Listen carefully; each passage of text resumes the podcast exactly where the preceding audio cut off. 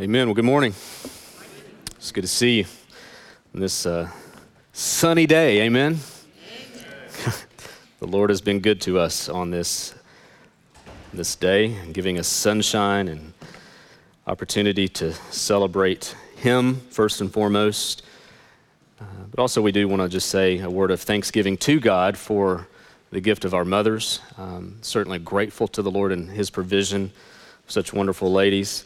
Um, always on Mother's Day, it's always um, a unique opportunity to recognize our mothers, but at the same time, I'm often so sensitive and aware of so many others, maybe people who have recently lost their mothers uh, in death, or even singles uh, who aren't yet married and want to be and long to have that kind of thing, or those who have struggled even with having children. And so we want to be very much um, aware of the entire body uh, when we think about days like today because um, God is faithful um, whether or not you are a mom. And so we certainly are so thankful for our mothers, but yet God is so generous in giving us a body of believers that is made up of so many different types of people uh, moms, dads, singles, marrieds, marrieds with kids, marrieds without kids, uh, widowers, and all of the rest. And so just want to say that uh, as a word of appreciation to them, but aware also of the greater body uh, together today. Well, it's so good to see you. It's good to see Holly Brennan. Uh, it's not Chiang Mai, Thailand, and so she's cold. No, sorry. Uh, it's good to have her back with us today. Uh, she's back in the States now, and so it's good to see her. Um, she's ready to kill me for pointing her out, but um, it's good to see you back as well. It's good to have a friend of mine, Diego. He's a friend from Brazil. He's staying with us for a few weeks, learning his English, practicing English. So it's great to have him uh, with us today. And so many of you are visiting, we're so thankful and delighted to have you with us here at Redeeming Grace uh, this day that He's given us to worship together. If you will take your Bibles and turn to Psalm 145. Psalm 145. Since January, we have been walking through the book of Judges together. And we're going to finish the book of Judges in a few weeks. Um, but I want to sort of use the backdrop of Judges and what's going on in Judges to help us understand even this psalm that we're going to consider today because the spiritual climate in Judges is, is something that we should be learning from. Because the spiritual climate that we have been seeing through the book of Judges takes radical shifts from one generation to the next. One generation is sort of rescued, given a savior of sorts, a judge to lead them, to guide them, and the judge dies, and then the next generation, or even maybe that same generation, but certainly the next generation, falls astray right back into idolatry. And so there's this disconnect, it seems, in Judges between the generations, being faithful to the Lord. And so uh, I thought uh, one of the questions that just kept keeps emerging in my own mind and my own heart as we've been going through Judges is how can we how can we ensure that our generation and the following generations know the Lord and the work that He has done? Or let me just simplify that for us. How can we make sure that this generation and the next generation does not lose the gospel? Because that's what's happening in Judges. One generation to the next, we have what seems to be people who are repentant. and the very next generation, we have a bunch of idolaters. So, how can we be careful and be wise as God's people in making sure that we see Him for who He is and that we're communicating that to those people around us and certainly down to the next generation? Well, these are important questions to consider, and I want us to consider that in light of Psalm 145 today. Psalm 145. Let me read that, we'll pray, and we're going to dive right into our focus this morning. Psalm 145. This is the David inspired by the Holy Spirit. He says, I will extol you, my God and King, and bless your name forever and ever. Every day I will bless you and praise your name forever and ever. Great is the Lord and greatly to be praised and his greatness is unsearchable. One generation shall commend your works to another and shall declare your mighty acts. On the glorious splendor of your majesty and on your wondrous works I will meditate. They shall speak of the might of your awesome deeds, and I will declare your greatness. They shall pour forth the fame of your abundant goodness and shall sing aloud of your righteousness. The Lord is gracious and merciful, slow to anger, and abounding in steadfast love. The Lord is good to all, and his mercy is over all that he has made. All your works shall give thanks to you, O Lord, and all your saints shall bless you. They shall speak of the glory of your kingdom and tell of your power to make known to the children of man your mighty deeds and the glorious splendor of your kingdom. Your kingdom is an everlasting kingdom, and your dominion endures throughout all generations. The Lord is faithful in all his words and kind in all his works. The Lord upholds all who are falling and raises up all who are bowed down. The eyes of all look to you and you give them their food in due season. You open your hand, you satisfy the desire of every living thing. The Lord is righteous in all his ways and kind in all his works. The Lord is near to all who call on him, to all who call on him in truth. He fulfills the desire of those who fear him. He also hears their cry and saves them. The Lord preserves all who love him, but all the wicked he will destroy. My mouth will speak the praise of the Lord, and let all flesh bless his holy name forever and ever. Let's pray. Lord, would you help us contemplate the depths of who you are as revealed here in Psalm 145? That, Lord, our hearts may be affected, our lives may be transformed, but, Lord, that that too would be carried over to the next generation and the next. So, Lord, just help us in this time that we have together to see as we need to see and hear as we need to hear for your glory. We pray this in Jesus' name. Amen. In Psalm 145, it's quite a, quite a treasure trove, if you will, of so many things. But as I was thinking about our time together today, and I was uh, thinking about how can we just kind of sort of hit the brakes before our last sermon in Judges and just consider for a moment, kind of in light of Mother's Day, but this is not just a Mother's Day sermon. This is a sermon for all of you, whether you're a mother or not. And so, as we think about our responsibility to ongoing and upcoming generations, David writes in verse 4 One generation shall commend your works to another.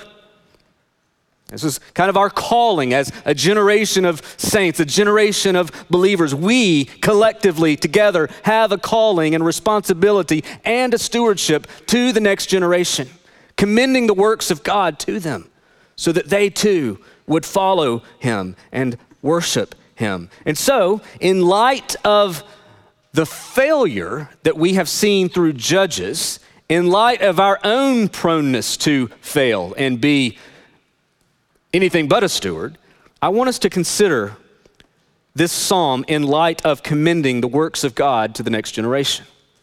And I want us to do it really by answering two questions What do we commend, and how do we commend it? What do we commend? How do we commend it? We're going to break that down into two different points and work our way through this psalm today as we consider commending God and his works to on our upcoming generations. So, point number one in order to do this, we must see God rightly. In order for us to be faithful in this generation and faithful to the next generations, we have to see God in a right way. And you say, well, Pastor, that's obvious. Well, when you consider the world and when you consider even many churches today, it's not so obvious to many because many have a flawed and a distorted view of God. But we have to see God rightly. David says in verse 4 One generation shall commend your works to another. And what we need to understand is that you cannot easily separate the works of God from the character of God. So it's not as if we can just jump right into God's activity without considering the very nature and character of who God is. His works flow out of his character. And I think we see that here, even in this psalm. God does what he does because God is who he is. So we must see God rightly. And so there are a couple of things that we need to consider. One, the greatness of God, and two, the works of God. They, they're related, they go together, but I want us to temporarily kind of break them apart to consider them and then see how they really are um, inseparable as we consider commending the next generation God, as we consider commending Him. So let's consider the greatness of God in light of Psalm 145. Psalm 145 is filled with examples of God's attributes. You just read this psalm. Just a quick look. Verse 1 God is king, he has authority. Verse 3 God is great. Indeed, the psalmist says his greatness is unsearchable. God is so massive, He is so great, He is so amazing that you will never exhaust Him. You will never wrap Him up nice and neatly in a little box, put a little bow on Him, and say, There is God. He is so great that He is unsearchable. Verse 5 The glorious splendor of your majesty. Verse 7 His righteousness.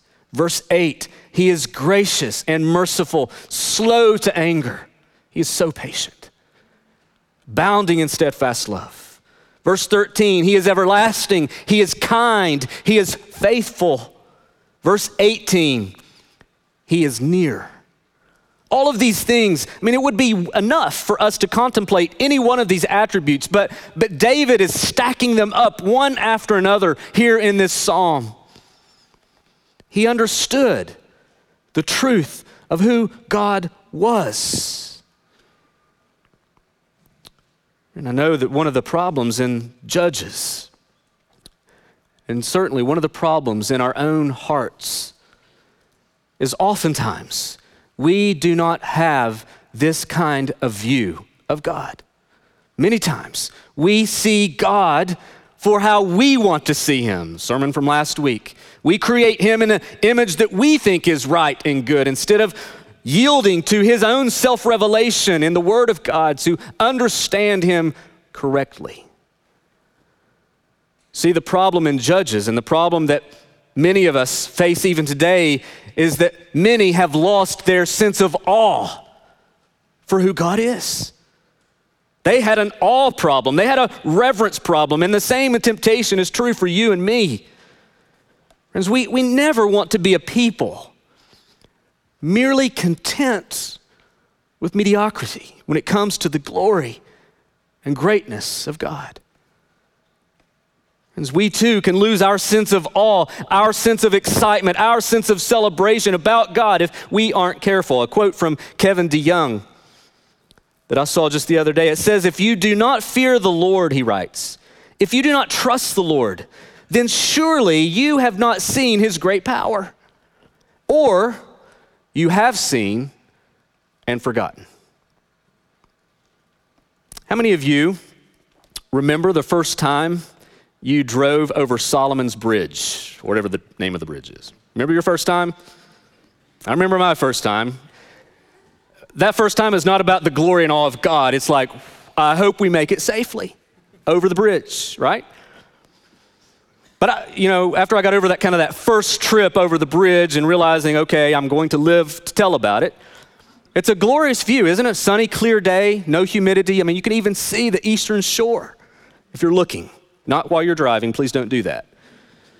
That's one of the reasons I actually like to be a passenger going over Solomon's Bridge because I'm just, I'm still, t- five years later, almost five years later, into being here, I'm just still amazed. I just want to look at the beauty of God's creation and the glory of His name. It's a beautiful scene, it's a beautiful sight, and but if you're not careful, if you make that trip daily, maybe some of you make that trip daily or, or on a regular basis, that beauty and that glory can quickly become nothing. Instead, what you see instead of God's beauty and God's glory is you see a narrow bridge that needs to be widened. You see a line of cars that need to hurry. And that is your sense of your Solomon's Bridge experience. It's more experience of the mundane or the frustrating things that are in your way, or, or you just kind of see it for, for what it is, how it's impacting your schedule and your commute. And I think that oftentimes we can lose our sense of reverence and awe of God in the very same way. His glory is on display His greatness is unsearchable. His power is magnificent. He is awesome to behold. And yet, we often get into the mundane affairs of life. And we don't see His glory like we once did. We don't behold Him for who He truly is. We simply see the frustrations of life. Friends, listen. You cannot celebrate or commend something you do not see. You cannot celebrate or commend something that you do not see. You, you cannot commend something or someone that you do not feel the weight and glory of. Psalm 145, I'm convinced, is inspired of the Holy Spirit to help us keep seeing God. It's here for your good. It's here for, for you not to lose perspective for the greatness and glory of who God is. It's here to help keep our reverence and awe of God in place. Paul Tripp wrote a book, actually, is a book entitled Dangerous Calling. It's written more for those who are going into ministry, but it has a chapter in that book on familiarity. I think it's applicable to all of us. He says that awe amnesia, reverence amnesia, awe amnesia is the open door to mediocrity. And then he later writes, we must be committed. We must be committed to do anything that we can to be that generation that commends God's works, His glory, to the next generation so that they may be rescued and motivated by a glory bigger than the typical catalog of glories they would choose for themselves. Let me say that again. We must be committed to do anything that we can to be that generation that commends God's works, his glory to the next generation so that we may be rescued so that they may be rescued and motivated by a bigger glory than the typical catalog of glories they would choose for themselves. Friends, people will choose certain glories for themselves that are so, so much a far cry from the glory and satisfying nature of God. Think about this. If your awe of God is not what it should be, then should you find it surprising that your children and your friends also don't have an awareness of the glory and power of God? If you think little of God, should you find it surprising that your children or your grandchildren also think little and lightly of God? Brothers and sisters, people do not need to see a familiar God, a mediocre kind of deity. They need to see a Psalm 145 God evident in your own heart, evident in your own life. They need to see the mighty, the glorious, the awesome, the righteous, the faithful, the gracious, the kind, the everlasting, the sovereign God. I wonder what they see. I wonder what they see in your heart and in your life. The greatness of God. That's what we need to see and behold, and that needs to be evident. But also the works of God, they go hand in hand. The works of God flow out of the character of God. Specifically, here the psalmist refers to us commending God's works. And even right here in Psalm 145, we do not run short of examples of his works, do we? Verse 4, his mighty acts. Verse 5, his wondrous works. Verse 6, his awesome deeds. Verse 7, his abundant goodness. Notice the adjectives describing these, these characteristics or these works of God. These are not just acts, these are mighty acts. These are not just works, these are wondrous works. These are not just deeds, these are awesome deeds. These are not just goodness, this is abundant goodness. Verse 12, his mighty deeds. Verse 13, he's faithful in all his words, kind in all his works. Verse 14, he upholds those who are falling. He raises up those who are bowed down. Verse 16, he satisfies the desire of every living thing. Verse 18, he is near to us. Verse 19, he fulfills the desire of those who fear him. He preserves all those who love him. But for those who are wicked, he will destroy. Friends, this is the God that we are called to commend. We are called to commend the works of this great God. But listen, you will not commend one that you neither value or know. I wonder if you have beheld in your own life these wondrous works of God. The fact that God is an amazing creator, that He is sovereign over all creation, that He has made the heavens and the earth, and that He upholds and sustains everything that we could ever see or know just by His own power. He upholds it. So, what's gravity keeping me here? It's God keeping you here. He created gravity. He, he's, he's, he's great. He's awesome. He's glorious. He is the creator and sustainer of all life. He created you and me in His image to reflect His glory, to reflect His character. But we've rebelled against Him. We've fallen short of His glory. We have tarnished His image in our own rebellion against him, by sinning against him, by falling short, the Bible says. All of us are this way. All of us sin and fall, of, fallen short of the glory of God.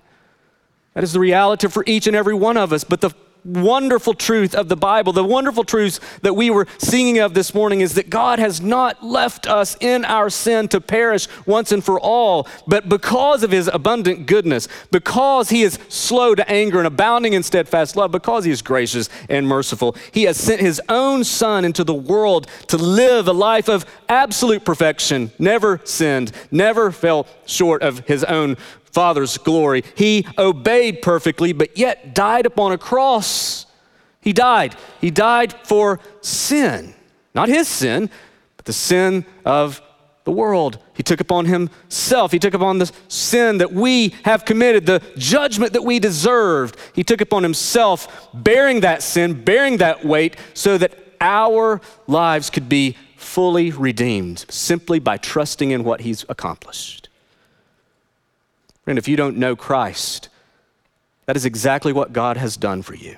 If you don't know this God that we're talking about in Psalm 145, this is the God of, of the Bible. This is the only true God, and this is His provision for sinners.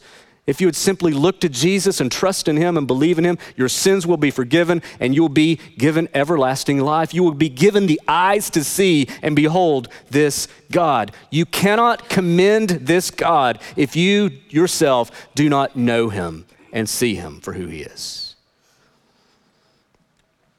See, the temptation for us when we think about commending God's works and God's nature, God's character to the next generation, our temptation is to immediately become pragmatist and say, okay, how can we do this? And just focus on the next generation.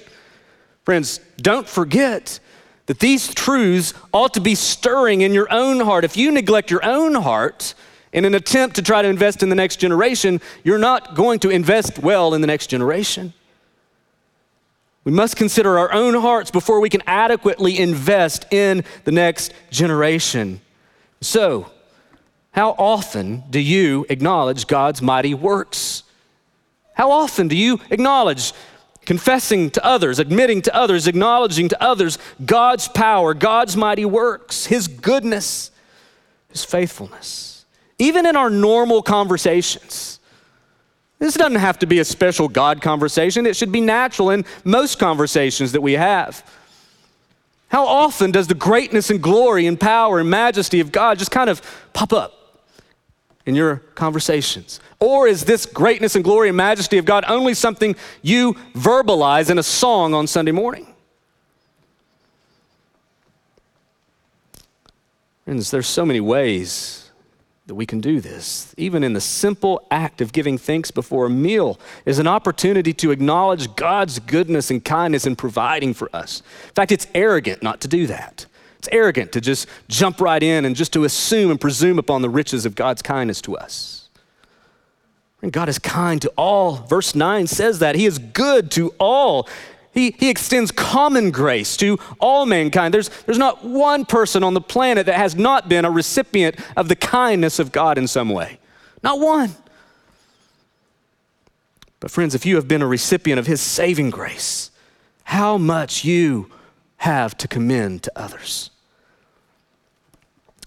If our lives will ever be in a right posture towards God, and if the next generation has any hope of having a right understanding of having God commended them appropriately, God commending to them appropriately, then it will in part depend upon how you and I think about and see God for who He is. William Plumer, he was a Presbyterian minister in the early 1800s, said this about the greatness of God and its impact on our lives. He said, Nothing has a more pernicious effect on character than low thoughts of God. We should, on many accounts, labor to have just and elevated views of His excellent greatness. Unless we have great thoughts of God, listen to this, unless we have great thoughts of God, our sin will be low, our sense of obligation feeble, and our praises dull.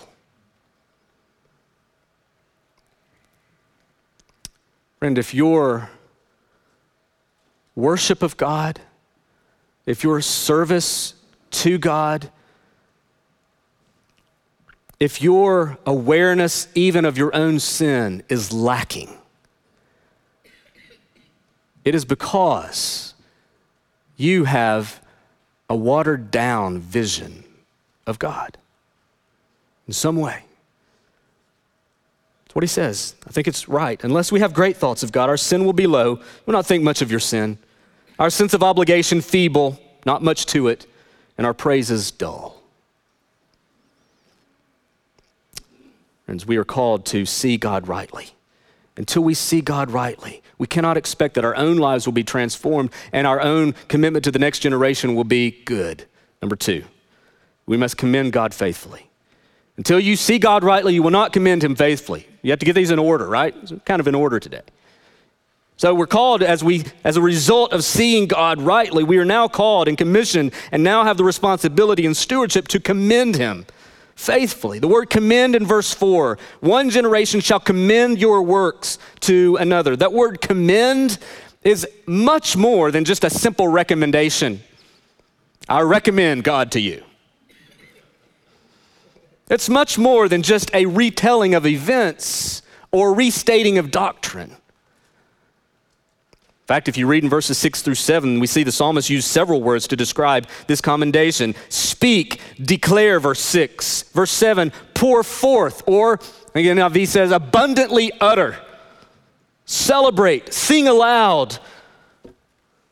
This is how we commend God. So, how do we do this?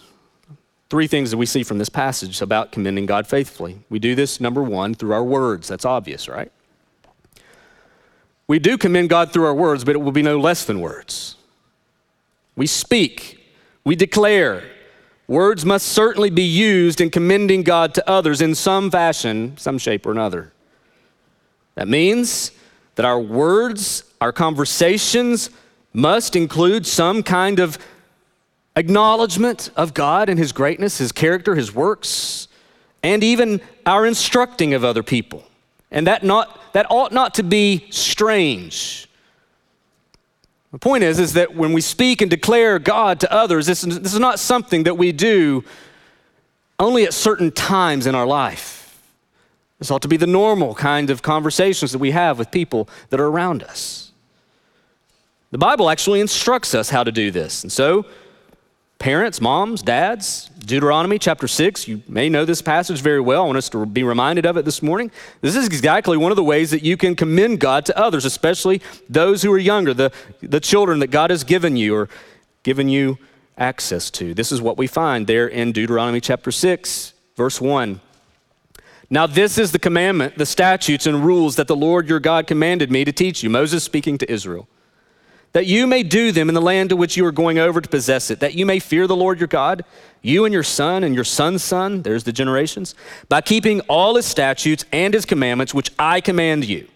all the days of your life, and that your days may be long. Hear therefore, O Israel, and be careful to do them, that it may go well with you, and that you may multiply greatly, as the Lord your God, have, the God of your fathers, has promised you, the land flowing with milk and honey. Hear, O Israel, the Lord your God, the Lord our God, the Lord is one.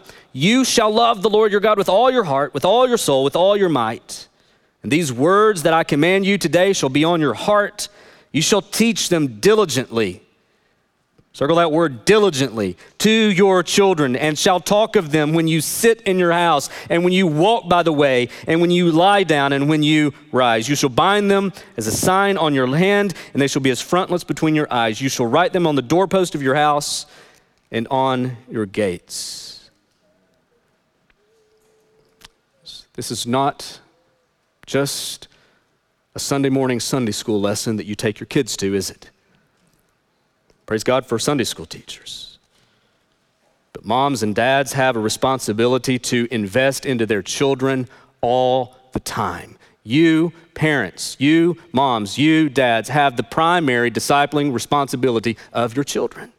It is not the church's primary responsibility to disciple your children. It is your primary responsibility to disciple your children.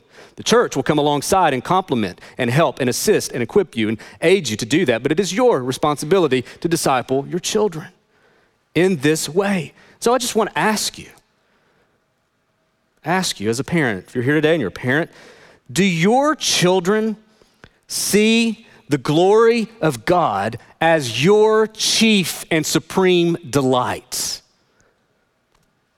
Or do they see your career as more glorious? Do they see God's glory or do they see a devotion and a commitment to materialism? Do they see God's glory, His glory, that His, His majesty, His, uh, His authority is your supreme pursuit and obsession, or do they see you more obsessed with other things?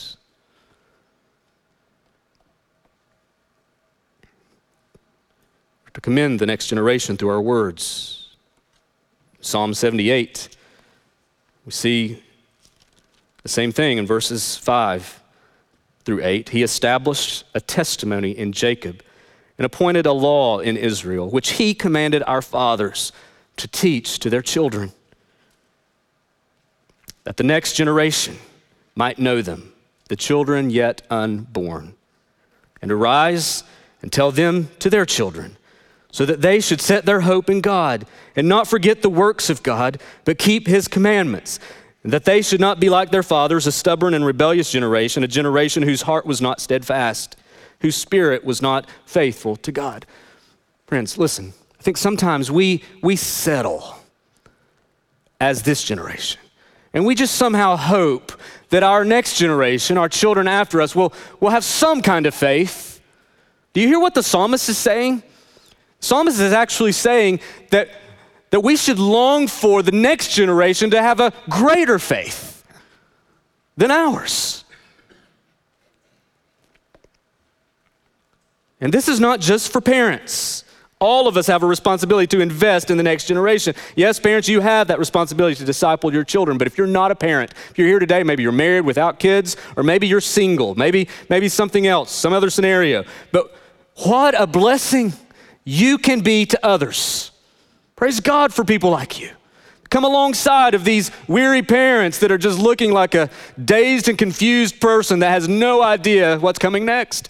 You can actually come alongside of them and help them and push them along and make sure that they're doing okay. Praise God for people like you. Titus 2 teaches us that the older shall instruct the younger. Even those who are married without kids, or even those who are single, what a blessing you can be to the next generation. You have a role to play, and it is vital. It is vital.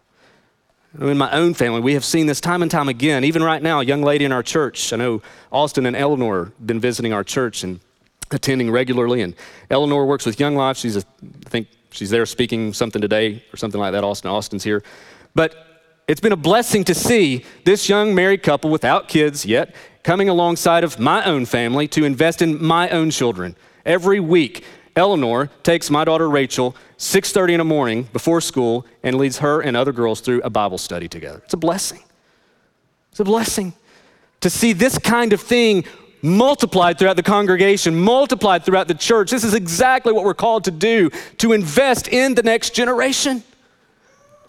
Praise God that these kinds of things are happening. Friend, what are you doing to commend God to others?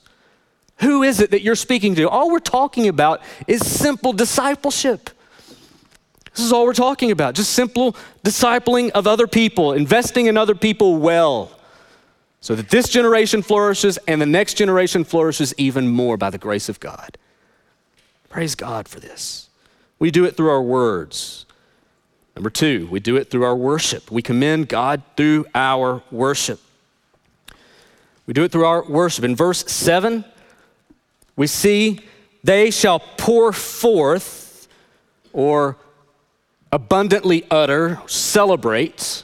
They shall pour forth the fame of your abundant goodness and shall sing aloud of your righteousness. Yes, through even our singing, we are commending God to other people.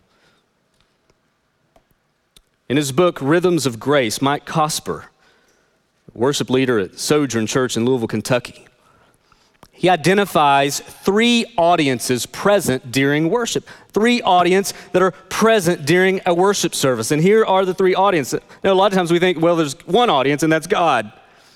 He identifies three audiences. He says, certainly, God is the supreme and most important object and focus of our worship.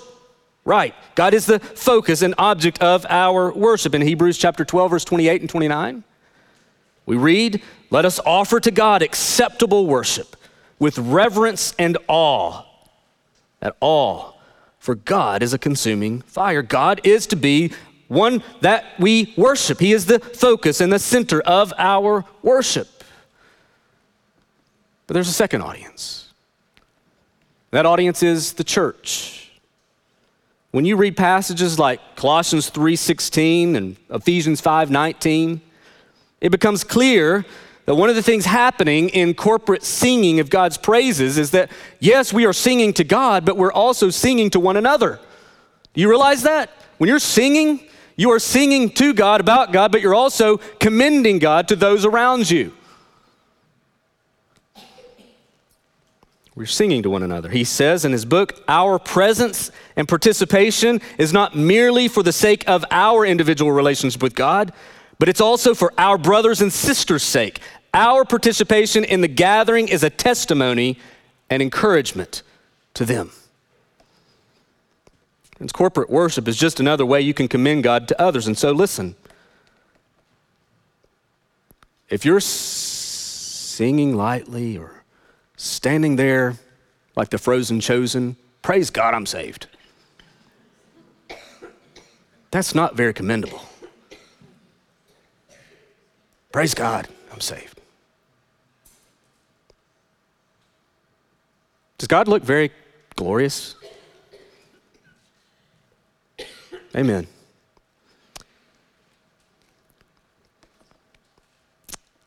Friends, if you aren't singing, you are not commending God. In fact, your silence is quite instructive about the kind of God you serve. And let that resonate and let that settle let that affect your own heart. Many ways that we can sing, many ways that we could and should appropriately, biblically express ourselves in worship. Friend, do you realize that you're commending God, this Psalm 145 kind of God, to those around you? We do it through our worship. So God is an, uh, he's a, one of the main audience, the church is another audience, and then the world. It's often the case that unbelievers are present when the church gathers. And again, if you look more like you have indigestion instead of being caught up in the praise and worship of God, then what are you commending to lost people? Tim Keller says the world needs the, to clearly and coherently see the gospel celebrated. They need that. So we commend God through our worship, and then number three, through our witness. In verse 10 and 12, we see that All your works shall give thanks to you, O Lord, and all your saints shall bless you. They shall speak of the glory of your kingdom and tell of your power. Verse 12, to make known, to make known to the children of man your mighty deeds and the glorious splendor of your kingdom. In verse 10 and 12, David makes clear that one of the joyful obligations the saints have is to tell of God's power and to make known to the children of man his mighty deeds. Commending God to the next generation means, one of the things it means is that we will work hard for conversion, evangelism. Now, we cannot do the converting. God is sovereign. He saves people. You can't save a soul. You couldn't even save yourself. God must save you. God is sovereign in drawing people to himself and only the one that can take out the heart of stone and give a heart of flesh. He's the only one that can transform lives. But, friends, if your commendation to others is, is not communicating even to lost people, here's how you can know God. Because then we're not commending him. God converts, but we certainly must tell. God converts, but we commend. Amen? We do it through our witness. Through our words, through our worship, through our witness. We see that this is how we commend God to other people, and we should be doing that regularly and often. And so, as we conclude this morning, let me end with two questions. Are you seeing God rightly? Are you seeing God in a right manner? And are you commending God faithfully? Is your awe of God healthy and increasing? I mean, you, you don't kind of cap out on awe, right? You don't kind of reach kind of, oh, I'm full now. Is your awe of Him healthy? Is it increasing or is it stagnant? Has your God become too familiar to you? More like a bridge than beauty. Friend, if so, there's nothing magical about rekindling your awe of God. Simply confess to Him your apathy. Confess to Him, God.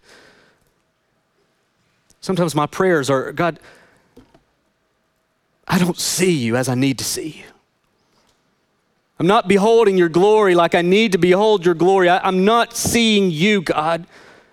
Forgive me. Ask Him to give you eyes to see Him rightly.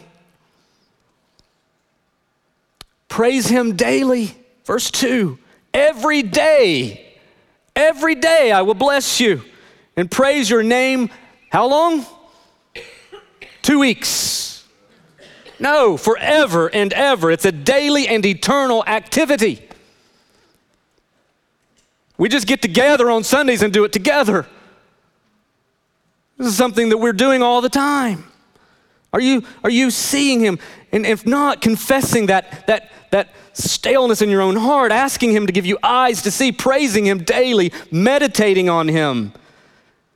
Don't just think about him kind of as a passing thought, verse 5 on the glorious splendor of your majesty and on your wondrous works, your character and your works. Verse 5 I will meditate, meaning I will stop and I will contemplate and I will consider and I will pause and think long and hard and deep on who God is. Enlist, enlist other people to come alongside and help you. Are you seeing him for who he is? Are you commending him faithfully? I mean, what kind of legacy will you live? Moms, what kind of legacy will you live? And what kind of legacy will you leave? Dads, those of you who may not have children, or maybe your children are up and gone, what's your legacy to the next generation? What is, what is it that, that people see? Will it be a legacy that's rooted in a deep, confident, robust faith in a mighty, sovereign, majestic, eternal, gracious, generous, merciful, faithful God whose greatness is unsearchable? Is that the kind of God that, that you're presenting to your children and your children's children and those around you? Or is it just kind of a mediocre God that's going to leave the next generation malnourished and settle for less and less and less? Friends, by God's grace, may our children and our children's children be given a vision of God and His amazing splendor in a way that is faithful to Him. May our resolve be that as the people of God, as He has established a testimony in Jacob and appointed a law in Israel, which he commanded to our fathers to teach their children, that the next generation might know them, the children yet unborn, and arise and tell them to their children, so that they should set their hope in God and not forget the works of God, but keep his commandments, that they should not be like their fathers, stubborn and rebellious generation generation whose heart was not steadfast, whose spirit was not faithful to God. Friends, may our resolve be to do just that. That we will commend God. That we will be found faithful in commending God to others, but commending the right God to others by His grace and for His glory. Let's pray. Father, we so much more can be said about who you are. Lord, we will never, never exhaust you.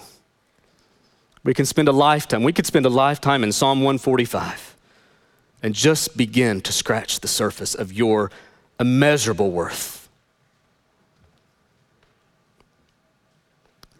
Father, my, my plea today is that that this congregation would be a congregation that sees you rightly and commends you faithfully.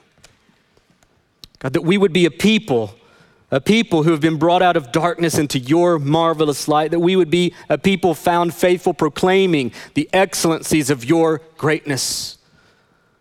That we would be a people who declare with our words, celebrate with our worship, and commend through our witness the glory and the greatness of God.